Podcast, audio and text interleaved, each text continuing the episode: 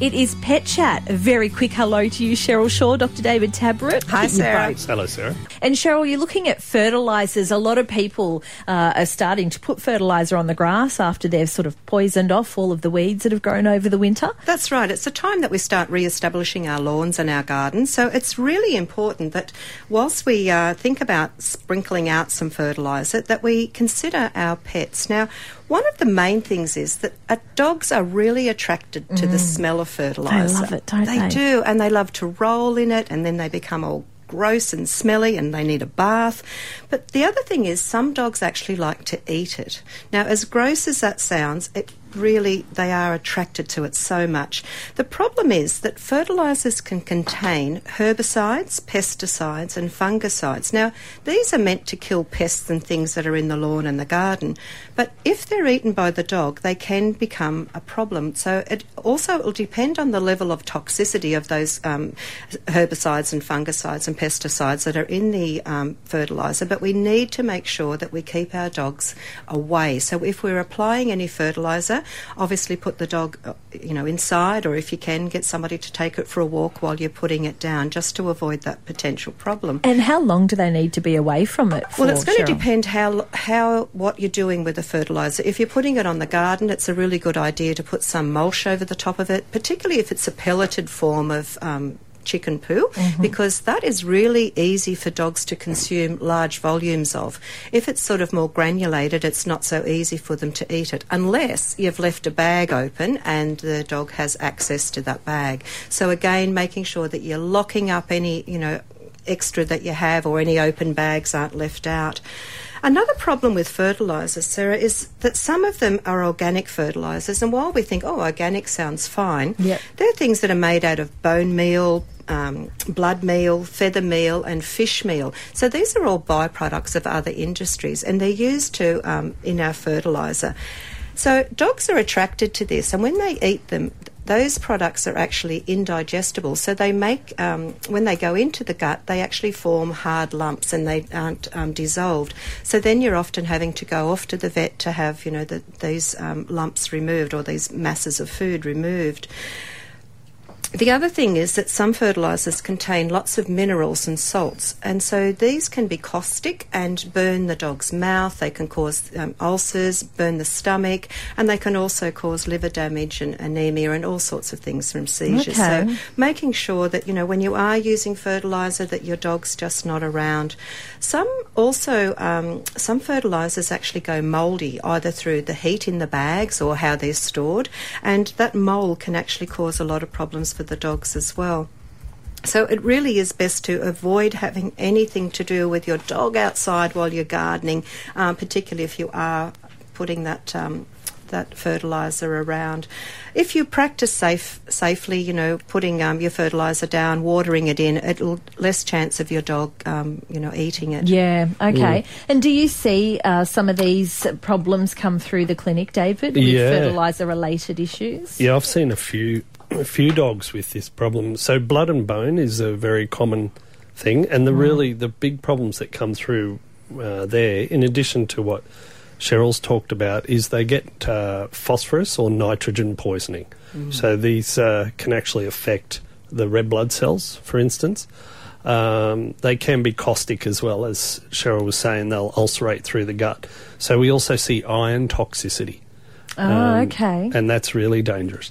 So um, any any time I, I find it's probably more in the shed that dogs. that they get into it. Access to that. yeah, because a lot of people will water them in and things like that. So that tends, and you don't want your dog in there getting in the way while you're doing it. So they tend, people do tend to keep them away. But then they go, oh no, it's in the shed and the dog can't get to it. But of course the dogs do. Yes. And if a dog ate any of uh, blood and bone or anything like that, it could be really quite dangerous. So we take a, a very uh, low threshold to treating problems when dogs have ingested those sort of things. Because even if it's just local effects on the gut, we've also got to be alert to things like iron toxicity, phosphorus toxicity. They're the, they're the real problems. Okay. Mm. Yeah. So, yeah, we just got to make sure it's locked away and the dog can't have access to it. Now, David, leading into spring, we've been talking about ticks. I know that Mm. they can be all year round now, but they seem to be more common as it sort of warms up. Uh, but- Well, that's right. And we've hardly had a, a strong winter, have we? You know, well, it's that's been- right. That's right. We've had days that have been quite warm. Yeah, this morning was very chilly, wasn't it? Brr. It spoils my story. Uh, no, absolutely. It's an, and a couple of interesting things is that the uh, preferred breeding temperature for ticks is around 13 to 17 degrees. So, like today. Yep, yep. And a little bit of wet weather because they're a soft-bodied tick. So there are hard ticks, but uh, the Ixodes holocyclus is the one we're talking about. That's the paralysis tick.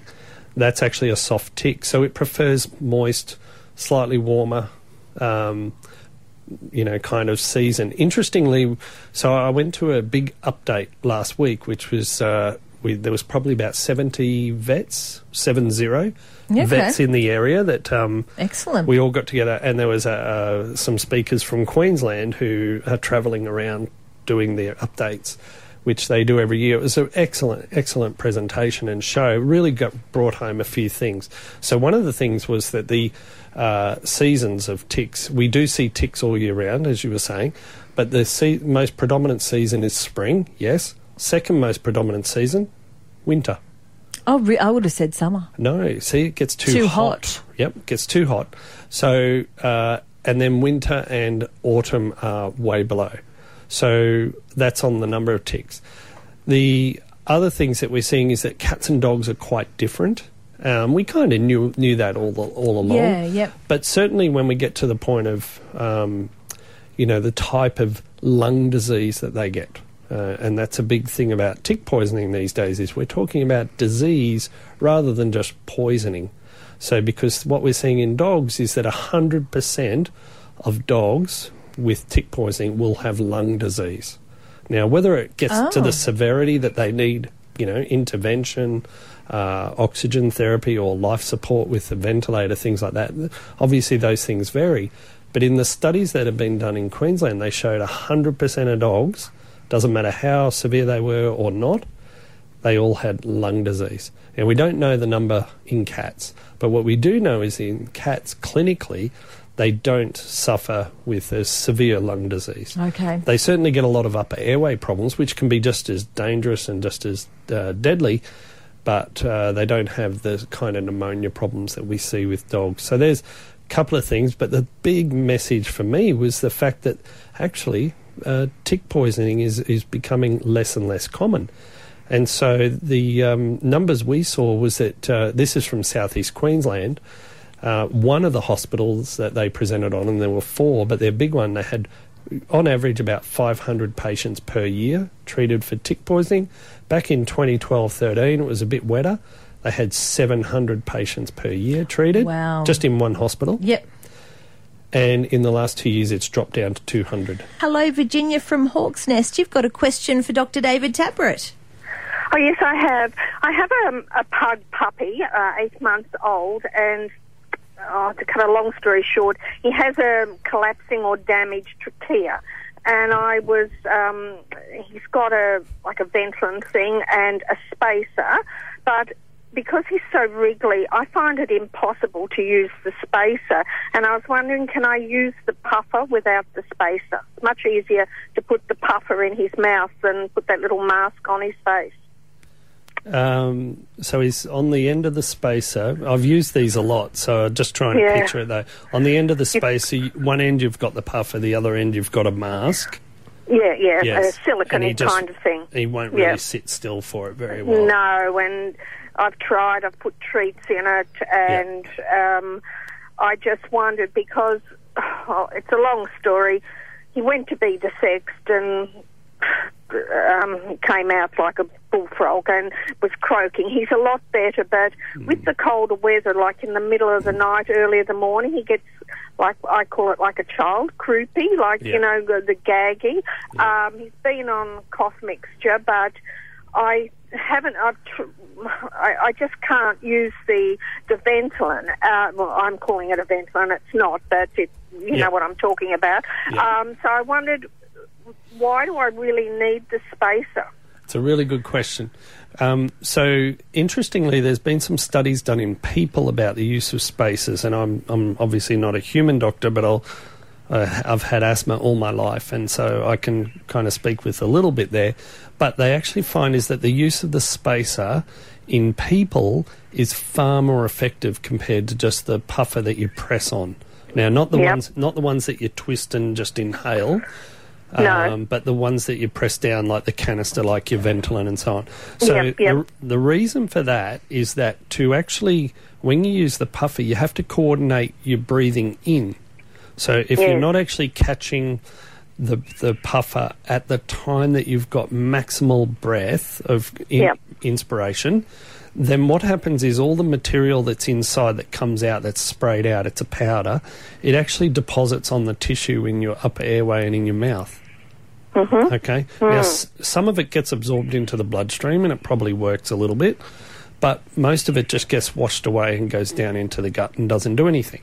So, I see. even in people, and obviously they do this with kids because they have trouble coordinating it, they use the spaces, but there's even now very good studies that show actually the use of the spacer should be used for adults as well because it's just more effective. Now, you might say, well, if you did that, wouldn't it just stick to the inside of the spacer? And they do, which is why they tell you not to wash out the inside of the spacer. Oh, right. Okay, so the Okay. material gets deposited in there, um, and then it um, after after there's a, la- a layer on the plastic, it kind of comes through. So coming back to your dog though. Um, it sounds like you're on the right track using treats. I'd be thinking some Vegemite or peanut butter inside the mask Yep. might be a trick Yep. as well. And um, it's just going to be a lot more effective. I, I don't think you'd be able to coordinate at all to use the um, the puffer straight in his mouth, particularly because No. as soon as the powder goes in, it gets sprayed, it lands on his um, oral mucosa, on the membranes in his mouth. And one of the big problems he's got is his upper air- airway doesn't work properly. No. Does the trachea repair? Can it repair itself or? No, no, it can't No. be. Re- it needs surgery.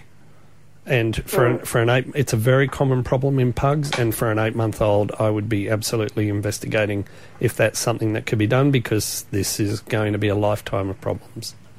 So Yes, you need yeah. to need to have a chat to your vet about whether or not you know there's something that can be done surgically. Well, apparently there is an operation where they put stents or something like that in. yes, But that's right. um, mm, Yep. okay, all right. Well, you've solved my my question anyway. All Thank you very much. No worries. Thanks, Thanks for taking Bye. the time to call Yeah. the show, Virginia. We really appreciate it. 49216216 216 is our number today. We're talking pet chat.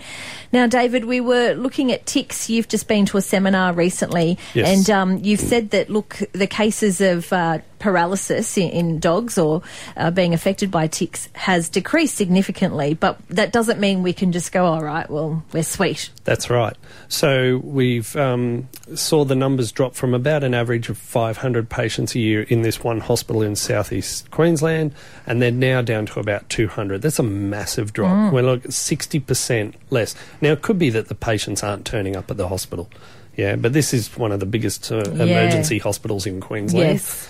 Um, so it's what it does though is if you actually look at their graph over the years, with the introduction of the uh, isoxazoline preventatives that you can now get, and there's a couple of different brands of those, um, the impact and the effect on those as far as the number of patients affected, it's dropping dramatically. We're seeing So it's our preventative measures. So there's not less ticks. No. It's just the fact that we've now got better No. preventatives And to it- keep the ticks away. It may actually be that we, as our environment, human habitat expands and we're encouraging bushland. We talk about this all the time with these kind of things in summer and, you know, snakes and ticks. We expand into the, the bushland and we have trees around and stuff. We're probably actually going to get more potential exposures, but we're not getting the paralysis because the preventatives are so damn good. Do you think more people are using the preventatives as well? Is that part of it? Mm, I, I, from what I know, the companies tell me that it's the compliance. That's what we're talking about. Is about the same as what we've seen, say, Okay. you, you know, over the last twenty years.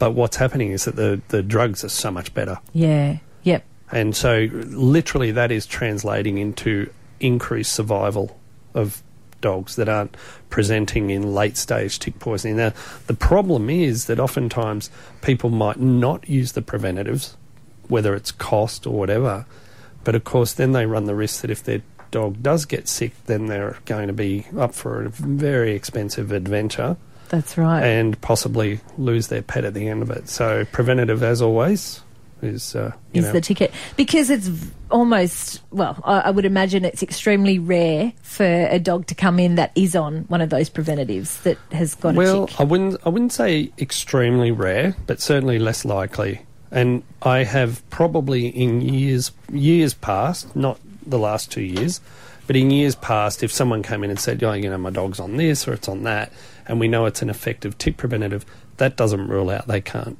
get ticks, and that's all to do with, to be honest, the the survival capacity of the tick. yeah okay You know, but we are cer- certainly seeing a reduction in numbers. So yes, we're not going to get rid of all of the patients. Um, so I'm not out of a job I was going to say are you, are you out of a job yet not yet, but um, but you know, it's a good thing to see, isn't it? You know, it is we- it's a fantastic thing yeah, and just in that one hospital, that's 300 dogs per year that aren't getting sick with tick poisoning. yeah that's, And that's awesome And even I remember talking to some guys in Sydney, and they said, you know, three or four years ago, they would have had. I remember they had five dogs on ventilators at one time, wow and this went for the whole season. And then last year, they ventilated, put dogs on life support, two for the whole season, that's brilliant and they were doing like five a week. yeah Now that that's like the biggest hospital in Sydney. They're getting all the bad ones, yes but they they had two. I've got a question. I don't know if you remember um, before I went to New Zealand, my little Gizzy, my Maltese, got an anal gland abscess. Do you remember that? Yes. I was quite distressed. Uh, well, he's got another one. Now, my question is is this because we're not being proactive enough in getting the anal glands milked? Is that the correct wording? Or are they more s- expressed or are they more susceptible to getting them once they get one? Uh, mm, probably the second answer is more appropriate. Is it more susceptible to There, getting them? there is some controversy about, you know, if you express a dog's anal glands, does that mean they're more likely to get problems? like needed expressed Yes. more often, sort of thing. Yes. Okay. Um, and the, there's probably some truth in that. One of the things I think I would talk about is that why does it happen? And, you know, usually the advice is to increase the fibre in their diet to bulk up their stool so when they go to the toilet it naturally squeezes and empties those out. So more dry dry food. Not necessarily. Dry food doesn't really necessarily. What you need is indigestible fibre, so or insoluble fibre. There's soluble and there's insoluble. So you can do that with veggies like uh, beans and carrots and things like that, or you can just put Metamucil powder Oh, on his food. Metamucil. Just writing this down. That's okay. right. And pumpkin and psyllium husks are good as well. There you Oh, go. okay. Pumpkin. That's right. So I forgot can be that. doing something to to stop this from happening because it's awful for it. Yes. It's very Uh, painful as well. Yeah, Yes. yeah. But if they if they have an abscess that's actually burst before you get them to the vet, then that's not good, and they need surgery. And sometimes what we used to do was actually do surgery and take those glands or sacs out. But Okay. then that's a bit risky. Because the first time around it did burst before. Yeah. And no, so, and this time around I saw it before it had burst, and it's since burst. I Yeah, mean, can he's happen now very been. quickly. But that's so you think they need surgery when that happens? Sometimes. Okay. Sometimes. Yeah, we try and avoid surgery if we can. Okay. So It's interesting. Okay, we're going to go to Margaret now. Uh, Margaret, welcome to Pet Chat. Now, you've got a pooch that dribbles a lot. That's it, yes. Um, it's, it's only a puppy. He's, he's nearly six months old. And um, as soon as we put him in the car, it doesn't even have to be moving. He starts drooling and it really soaks him, his legs and his feet. um, and all over his face. Um, we tried taking him on short trips. It's, it just doesn't seem to get any better. And we've tried everything like lifting him up in the car so that he can see out the window with the window down, no music on or music on, and nothing seems to stop him from drooling. Yeah. So what actually happens is that there's a part of the brain um, called the oh goodness, it's just gone from me. Chemoreceptor. No, chemoreceptor trigger zone. And Right. the, and the vomiting center. These are two different parts, and there's actually input from the ears, from the canals in the ears that feed into that, and so that's basically travel sickness. And so, you know, even if it doesn't get to the stage of producing vomiting, it can produce nausea. So there is um, all of the things that you've already tried are excellent, and I would advise. I think you've done a really good job there. But if it's still not working, the best thing is to get some medication called Cerenia, Could you spell that for me, please? C E R E N I A. Now, it is a prescription product, so you need to talk to your vet and probably run through everything and get a consult with them. But you can actually get tablets, and it will stop this problem straight away. Well, I did get some tablets because of the vomiting, because he was vomiting before he started the drooling. Right. Um, so we give him one of them before we go out in the car. Um, I'm not sure what brand they were, so whether they were the same sort of tablet. Would it be the same tablet as a car, as car sickness? There is uh, what we used to do was we used medication called acepromazine, which is a sedative, and that sometimes works reasonably well. Um, but Cerenia is much much better. I've just actually got the box out, and it, that's exactly what we have with car sickness. Is what a- acepromazine or Cerenia, No, Cerenia. and it's not working. No, well, it, it's, it stops the car sickness, but it's, the drooling, it won't stop. Um, I'm not sure if Cerenia is not working, then you might need a dose adjustment or talk with your vet about how to address that. It's um, it might also be time to get through the kind of development of the, you know, see the car and start drooling, that sort of thing, and maybe starting the Cerenia earlier. There's a couple of things you can do, and sometimes some dogs just won't. It won't fix them. But Okay. if, if it stopped the vomiting, that's Right now, though, it's time for our dog of the week, and we've got Bluey today. He's a three year old stumpy tail cattle dog. He looks beautiful, but we do get a lot of cattle dogs through, don't we? And I think that's mm. purely because you need to have a lot of energy to match these dogs. Yeah, they're pretty full on. They're, they, you know, I mean, they're working dogs, aren't they? So his, his tongue is huge. he he's looks very like Such happy. a beautiful He's boy. very happy. Oh, he does look very happy. Um, or Little Blue. He's a beautiful, highly intelligent three-year-old stumpy tail cattle dog. She, sorry, I'm sorry, Bluey. She's obsessed with running, jumping, and playing fetch, as as you could probably imagine. Uh, she has loads of energy and uh, making her seem younger than her age. Okay. Bluey also loves going for walks and will bond with her primary caregiver super quickly. So she's got a lot of love to give and she really is ready to find a forever home. I should love to have a bigger doggy friend who is strong enough to play with her. I guess that's probably a good way to get some energy out as well if she's got a companion mm-hmm. that they mm. can play with. or a herd of cattle. If you don't have cattle, have a dog. Have a dog. There you go. Uh, look, but she is a friendly girl and she is looking for a home. So if you'd like more information, then please head to our website, 2NURFM, and go to our Dog of the Week. While we're on that, uh, we need to look at our Dirty Dog winner.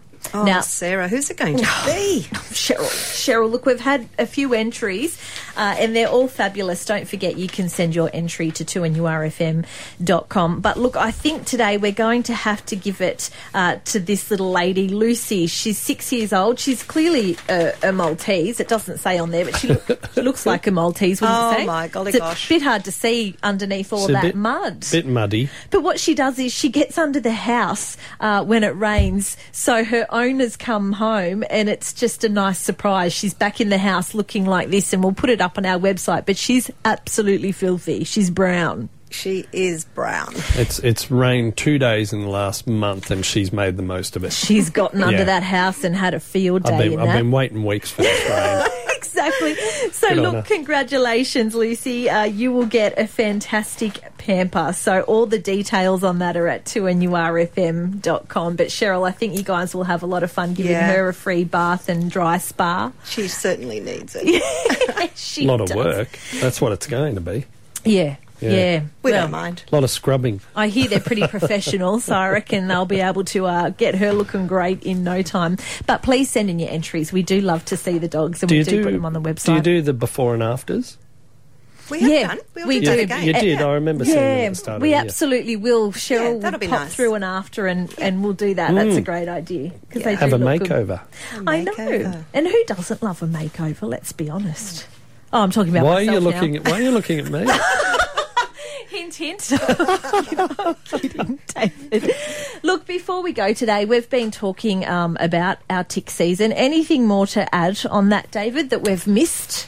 Well, we talked about the seasons, and I said it drops off in summer, autumn, but we still see tick problems all year round, and so I think we need to emphasise to people keep. If you haven't already started preventatives, you're almost too late actually this season, but it's never too late. Yeah. Start, start, start. Yes, And you should be doing it all year round, though, right? Absolutely. I mean, that's what I do. every- Absolutely, yeah. yes. And uh, see, this is how important it is. Is every August we train our staff on the use of uh, ventilator life support Okay. because we go, okay, this is when it's going to happen. Yes.